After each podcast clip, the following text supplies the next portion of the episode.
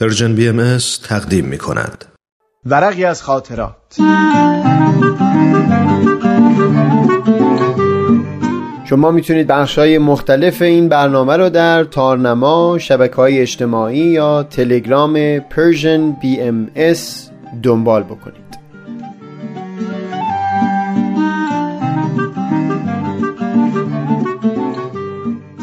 این ورق تلخی آگاهی.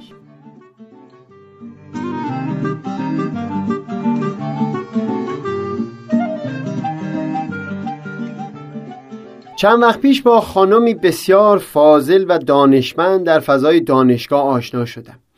ترجیح می‌داد او رو کتی صدا بزنیم. تقریبا 20 25 سال از من بزرگتر بود و به بسیاری از کشورهای دنیا سفر کرده بود.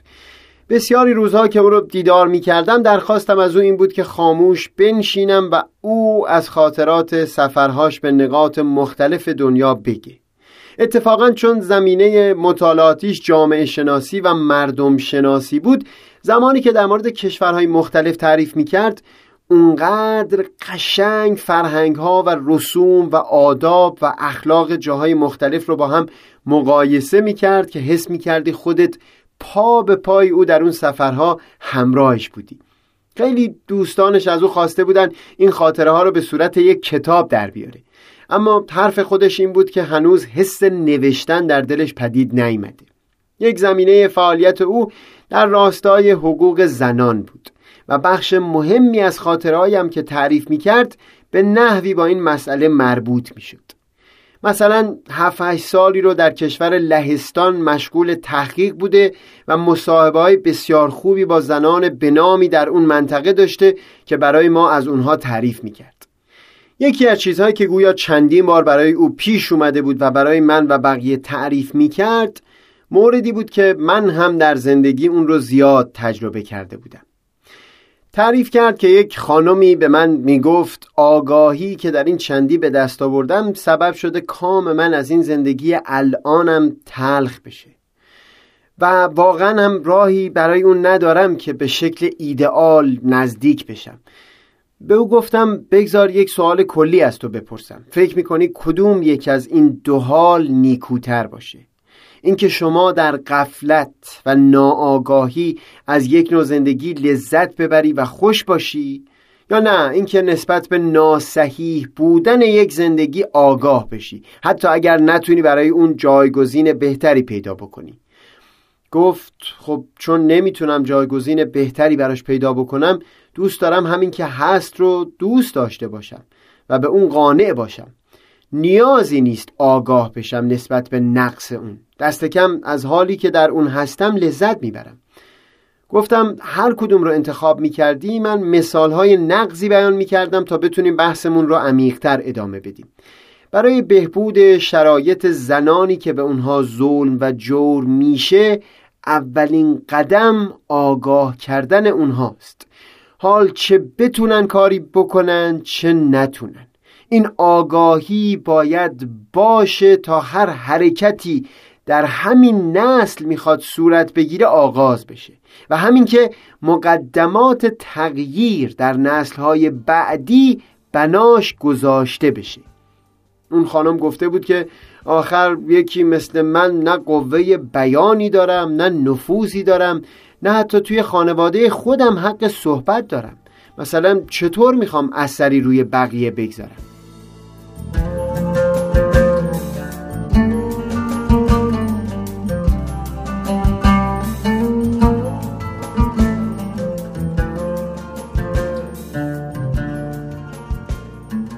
کتی به او گفته بود که او در هر حال یک عضوی از نسل حاضر بشر هست. همین زیست او همین مقاومت و پایداری او یعنی یک قدمی که در این راه گذاشته شده و بخشی را هموار کرده برای آیندگان. باز طرف شب که به دفترم سر زدم حرفای زیادی داشتم در مورد گفتگوی اون دو نفر بنویسم. شبیه این گفتگو خود من هم در برهه های مختلف زندگی مجبور بودم به افراد گونگونی داشته باشم. البته در مورد همین قضیه آگاهی منتها در زمینه های مختلف.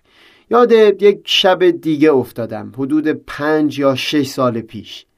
منزل یکی از آشنایان صحبت سمیمانه ای آغاز شد در مورد رفتار صحیح و غلط و نقش آگاهی. میزبان داستان یکی از خیشاوندان خودش رو تعریف کرد که در جلوی چشم او موتورسواری یک پسر بچه رو میدزدیده اما او کاری نکرده بود. می‌گفت وقتی به خونه اومد زار زار گریه می‌کرد و می‌گفت می‌دونستم باید کاری بکنم اما جرأتش رو نداشتم.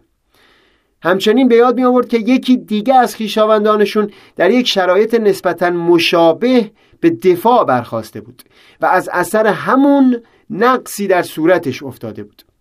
می گفت دهها بار شنیدم که اطرافیان او رو ملامت می‌کنن که نیازی به همچو کار نبود. و بعد گفت این هم سرنوشت یک کسی که هم آگاهیش رو داشت هم جرأتش رو.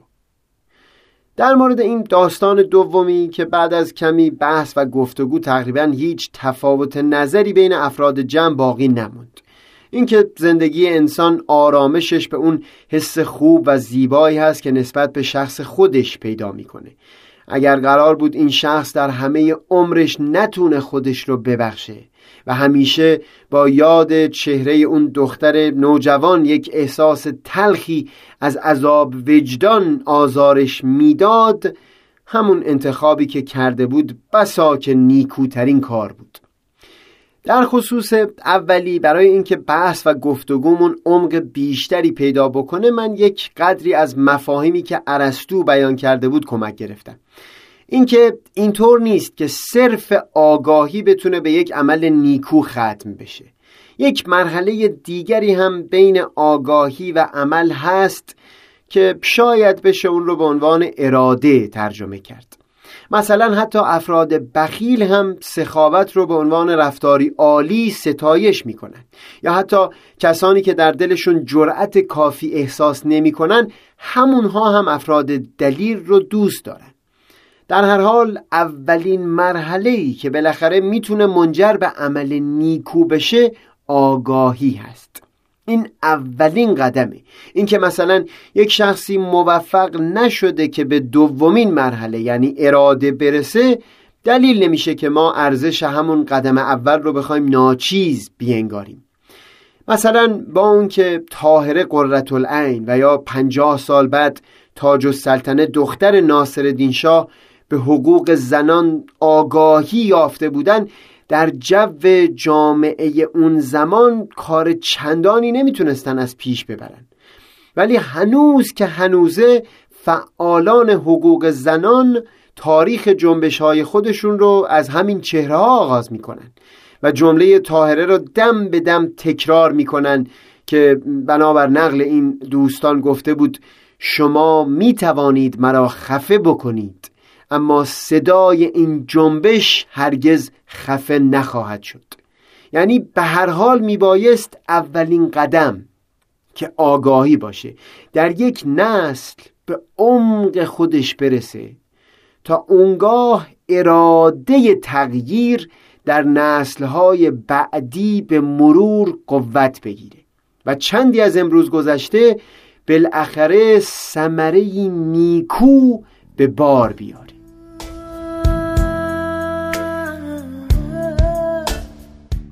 سهیل کمالی شنبه بیستم آبان ماه. زن هستم دختر هستم خواهر هستم رفیق و همسر هستم مادر هستم. دو حرف و یه هجاله که معنا بزرگ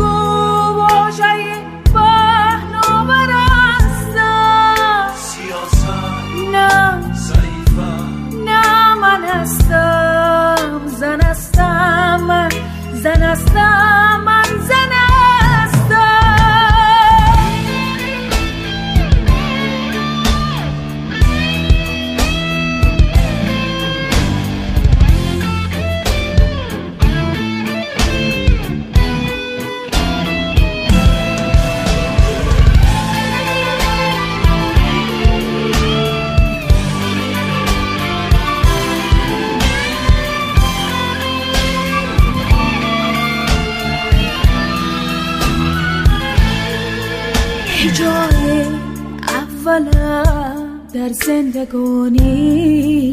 چرا باید مرا آخر بدانی؟ بپرسم ساده و پاسخ نداری. نباشم